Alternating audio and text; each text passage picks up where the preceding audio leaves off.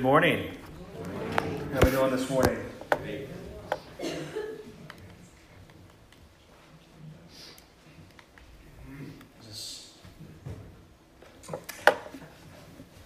I'd like to welcome you to our 11:30 service. They said I don't recognize it. I grew up always being told that daylight savings time was done for farmers, I've also heard that that's because I mean it's not like crops or livestock know what time it is.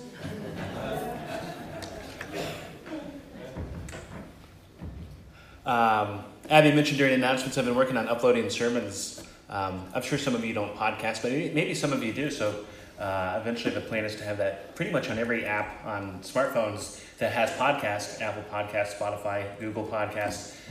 Though, to where if you do listen to them, you can just download the message if you were ever missing a, a Sunday or driving and you just want to relive uh, relive Sundays or, or need a need a sedative to help you fall asleep or and yes, I do have some office hours. Um, right now, we're looking at Mondays and Thursdays. Monday mornings, 10 to noon. Thursday evenings, I think I said 5 to 7. But again, I'm always help, happy to find time.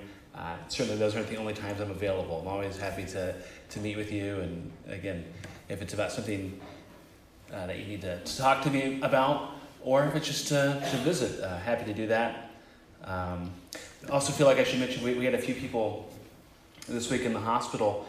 Um, unless somebody's in a hospital in like, you know, California or like thousands of miles away, uh, I'm always happy to to come down and visit.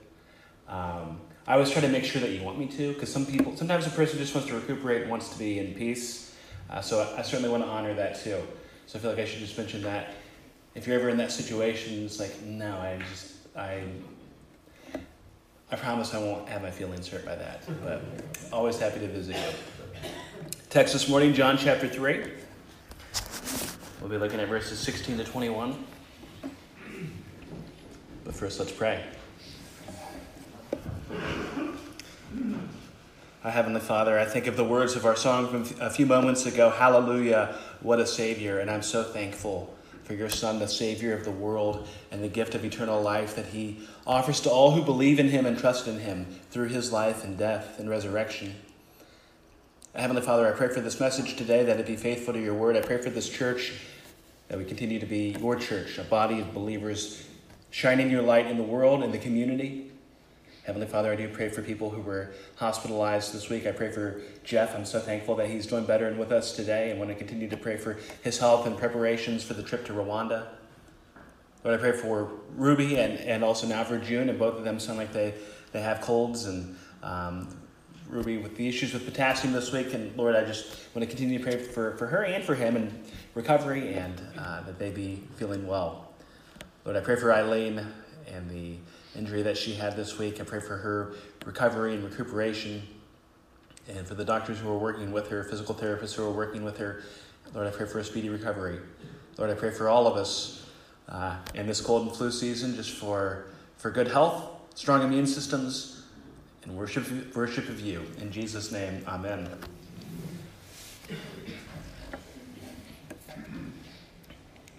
John chapter 3, verses 16 to 21. For God so loved the world that he gave his only Son, and that whoever believes in him should not perish, but have eternal life. For God did not send his Son into the world to condemn the world but in order that the world might be saved through him. Whoever believes in him is not condemned, but whoever does not believe is condemned already, because he has not believed in the name of the only Son of God. And this is the judgment. The light has come into the world, and people love the darkness rather than the light because their works were evil. For everyone who does wicked things hates the light and does not come to the light, lest his works should be exposed. But whoever does what is true comes to the light, so that it may be clearly seen that his works have been carried out in God.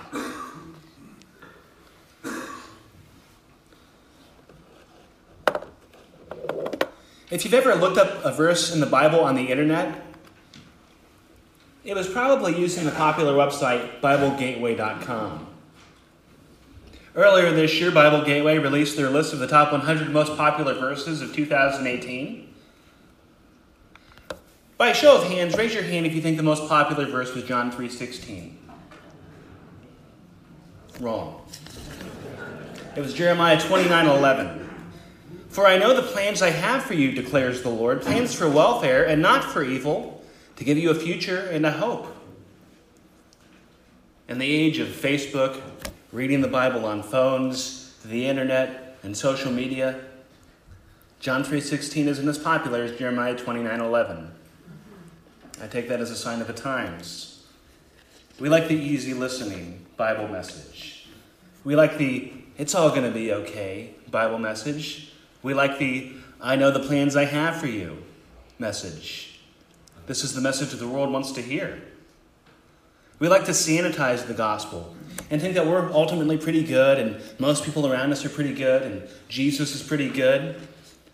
But the cross, Jesus dying, God sacrificing his son, that's much less palatable. Also, not to burst your bubble if Jeremiah 29:11 is your favorite verse, but the point of that verse isn't so much that everything will work out for you. The point is a promise that was made to Israel during the ministry of Jeremiah that God's faithfulness would remain with his covenant people ultimately in the face of sin and difficulty. But I'll save that for another sermon. Continuing this morning in John chapter 3. Last week, we were talking about the subject of regeneration, being born again.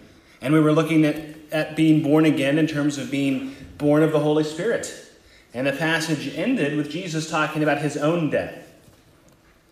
So we have the Spirit through whom we are born again. We have the Son whose death makes it possible to be born again.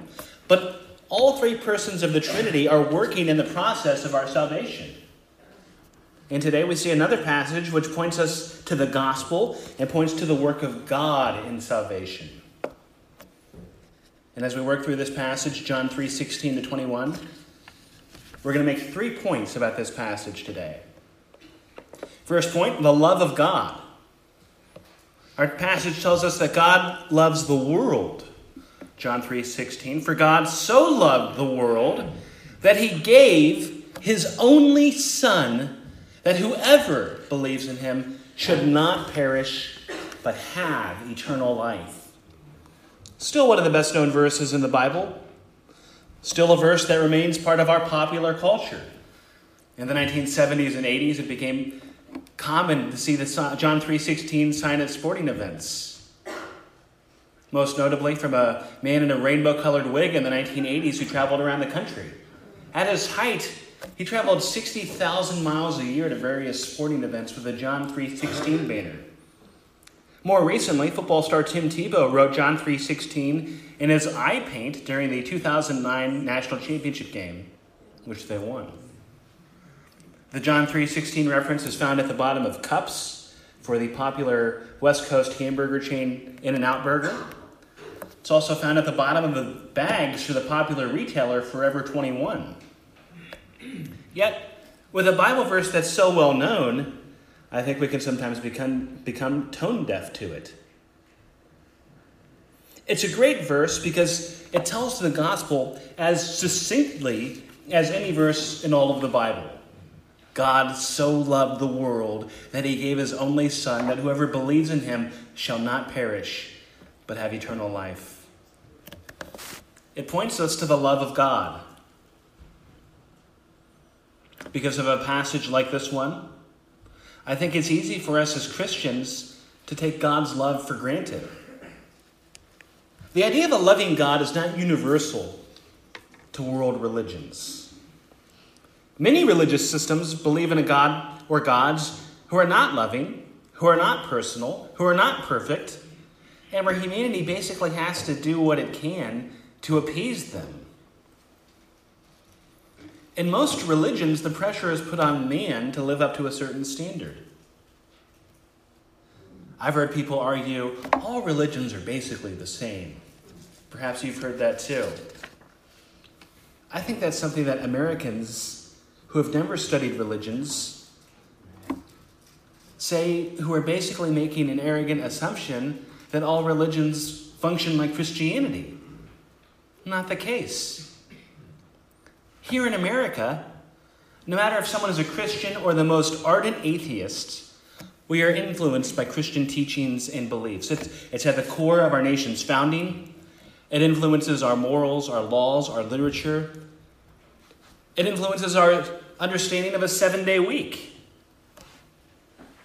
And that daylight savings time is unbiblical. No, that's. It influences how we see the world.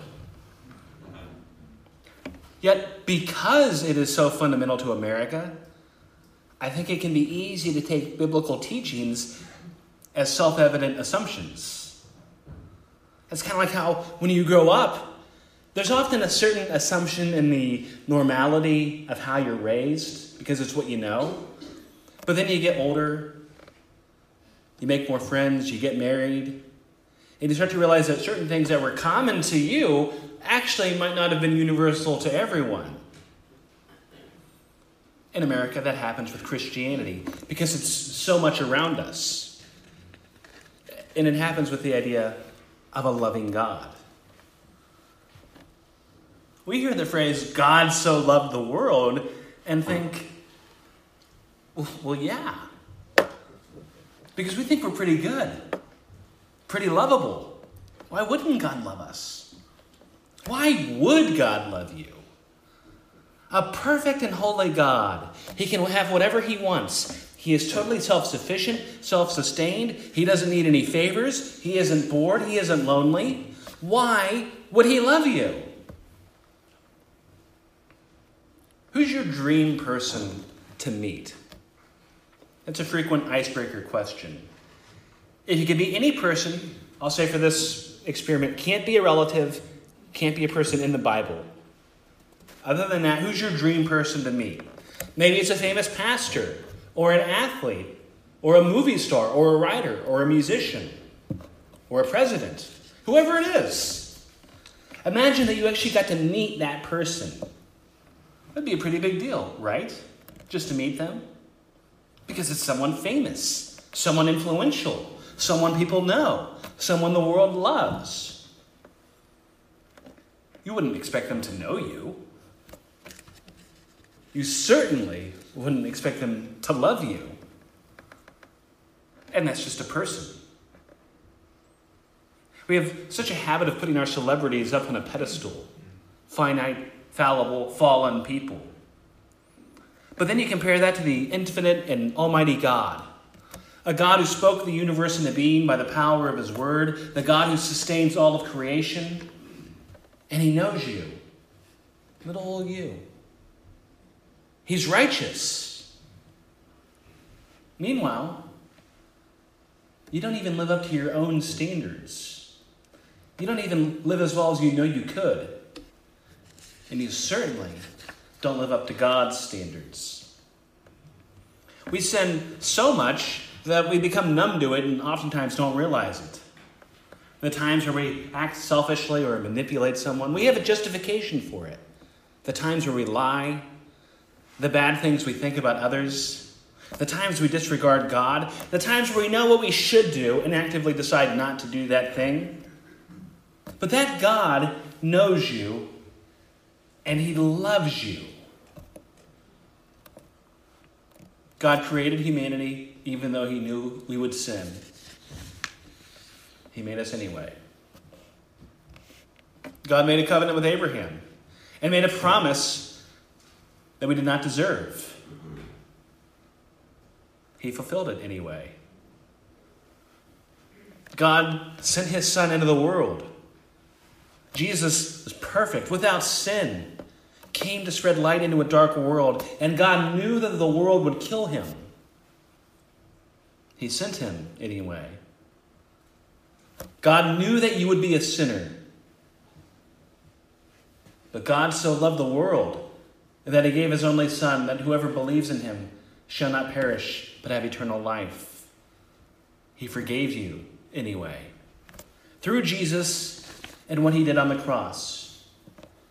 Nothing about this passage lifts up the goodness of man.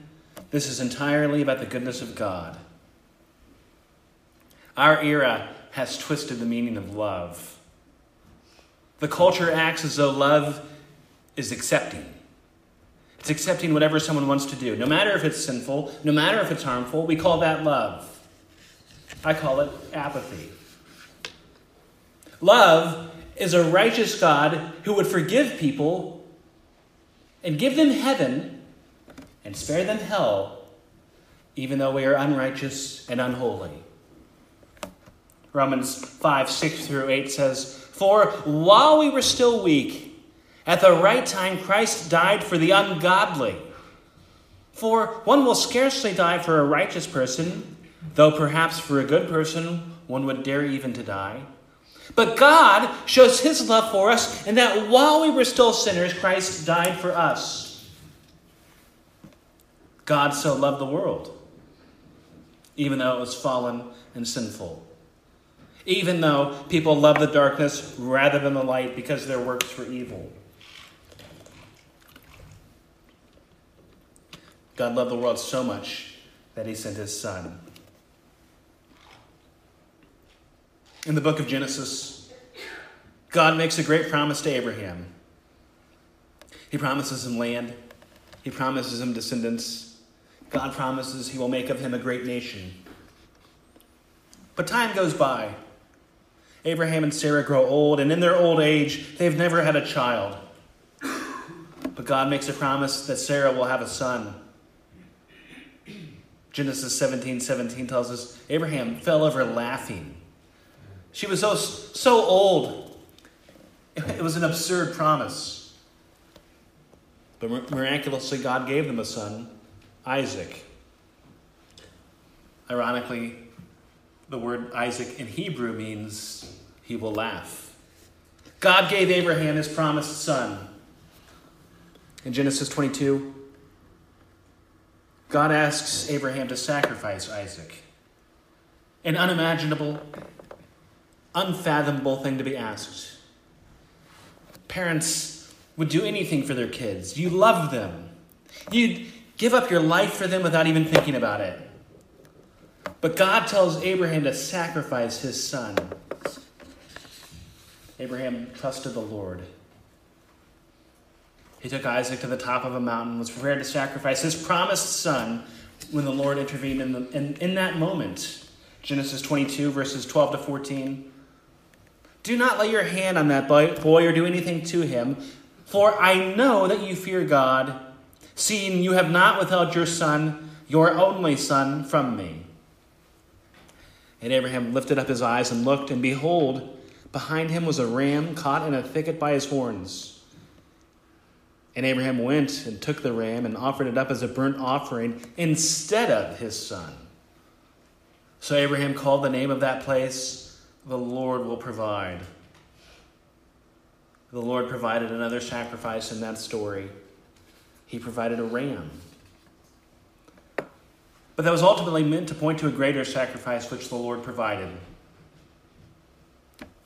God would not ask Abraham to go through with the sacrifice of his son,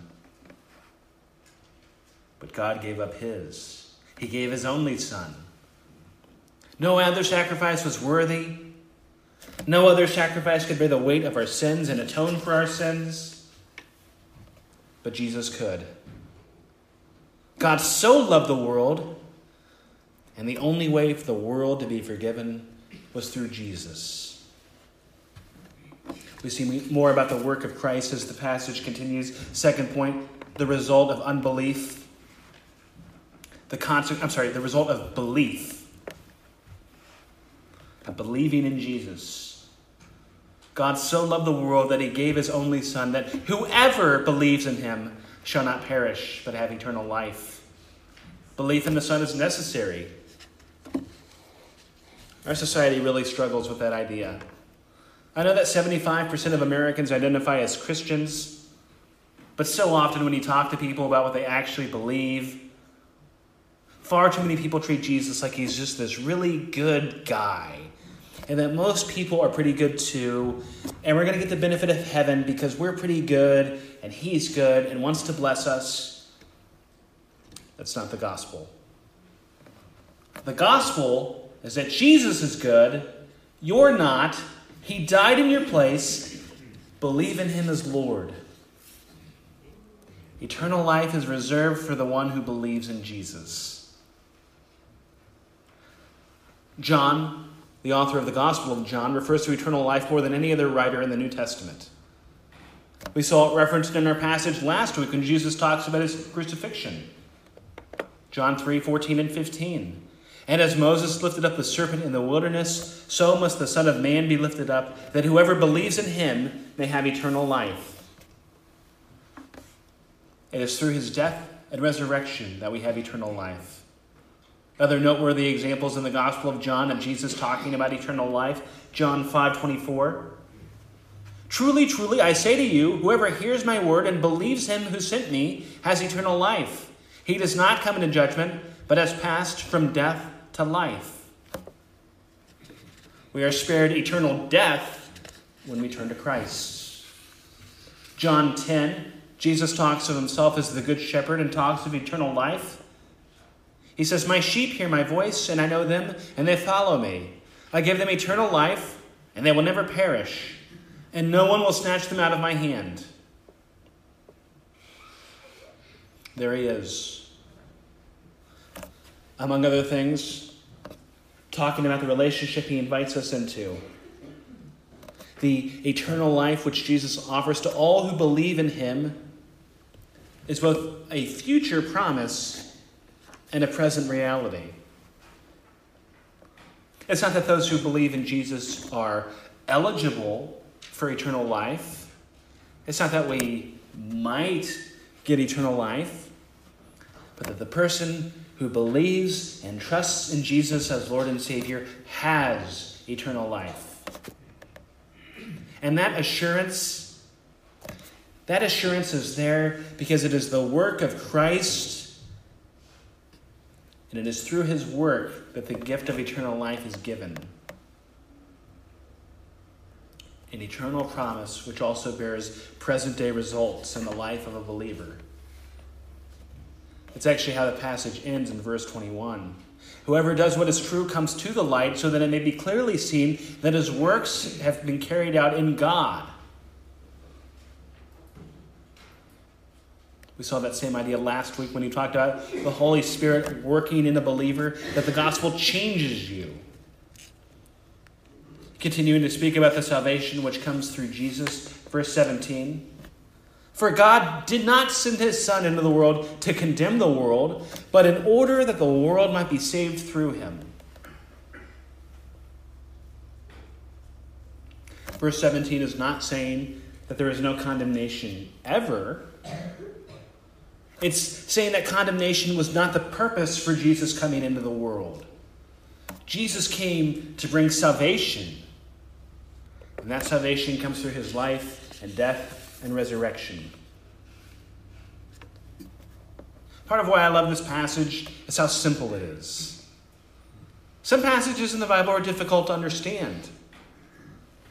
Some of them, you kind of need to know some historical background to really know what it's saying. Or some passages are greatly enhanced by being able to connect it to a lot of other passages in the Bible. But these verses are so simple that if you just honestly read them for what they're saying, the meaning is clear.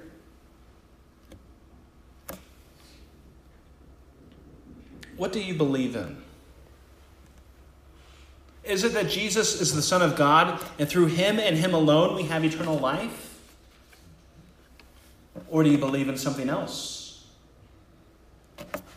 Is your faith in Jesus or is it in yourself? We've seen the love of God. We've seen the result of believing in Jesus. Third point, we see the consequences of unbelief in Jesus. Verse 18 Whoever believes in him is not condemned, but whoever does not believe is condemned already. We again are reminded of the catalyst for eternal life, believing in Jesus. No matter what you do, what you say, how you live, that none of that gives you standing before a holy God. It's believing in Jesus. Whoever does not believe in Jesus is condemned because there is no other way to God. Jesus did not come to bring condemnation, but you are already condemned and dead in your sins without him. That's your starting point. So we can either turn to Christ and find life, or we can reject Jesus and still be dead. If we could earn our way to God, then God would not have sent his Son. When we first started our study of the Gospel of John, one of the things that I said I loved about this book is how constantly it confronts the reader. Because this passage certainly is not saying believe what you want. It's not saying, hey, you're pretty good. It says the opposite. And this is the judgment. The light has come into the world, and people love the darkness rather than the light because their works were evil. For everyone who does wicked things hates the light and does not come to the light, lest his work should be exposed. Those two verses sum up the human condition apart from Christ. It confronts us with reality. We are dead apart from Christ. And we either believe that or we don't. We either believe Jesus is the way or we don't. What do you believe?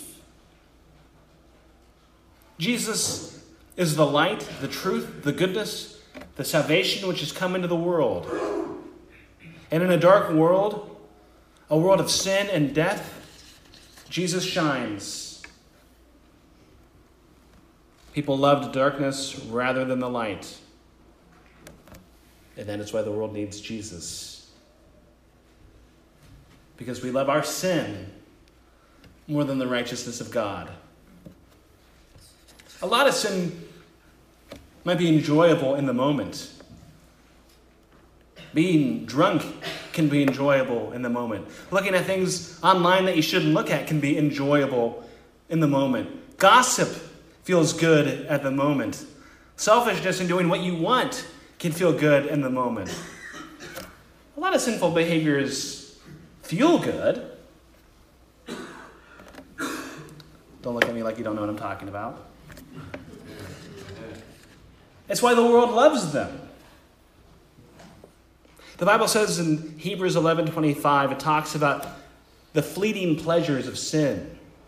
It's not calling sin good, but it is saying that sin is often pleasurable, at least for a season, at least for a little while.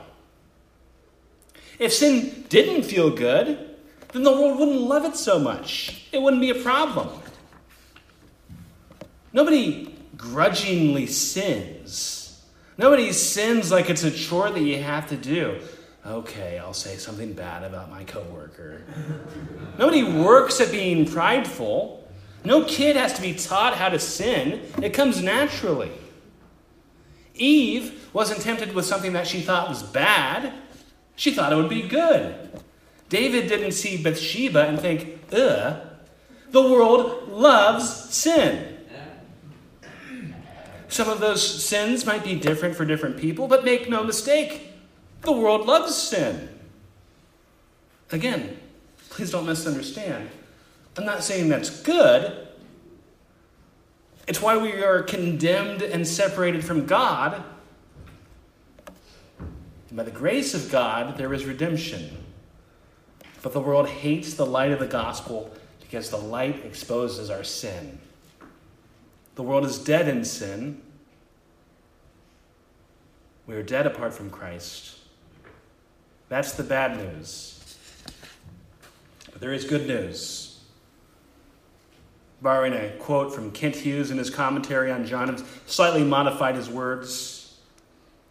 But the good news is that God, the greatest being, so loved the greatest act, the world, the greatest company, that he gave the greatest act. His only son, the greatest gift, that whoever believes, the greatest offer, in Him, the greatest Savior, shall not perish, the greatest promise, but have the greatest certainty, eternal life, the greatest hope. Would you pray with me? Our Heavenly Father, we do thank you that we do have the greatest hope and the promise of eternal life through your Son. May we believe and trust in that and have lives that are transformed. Lord, may we love you greater and love the people in your world. Lord, as you so love the world, may we have love for people in the world. May we love our neighbors as ourselves. May we be serving and sacrificing. In Jesus' name, amen.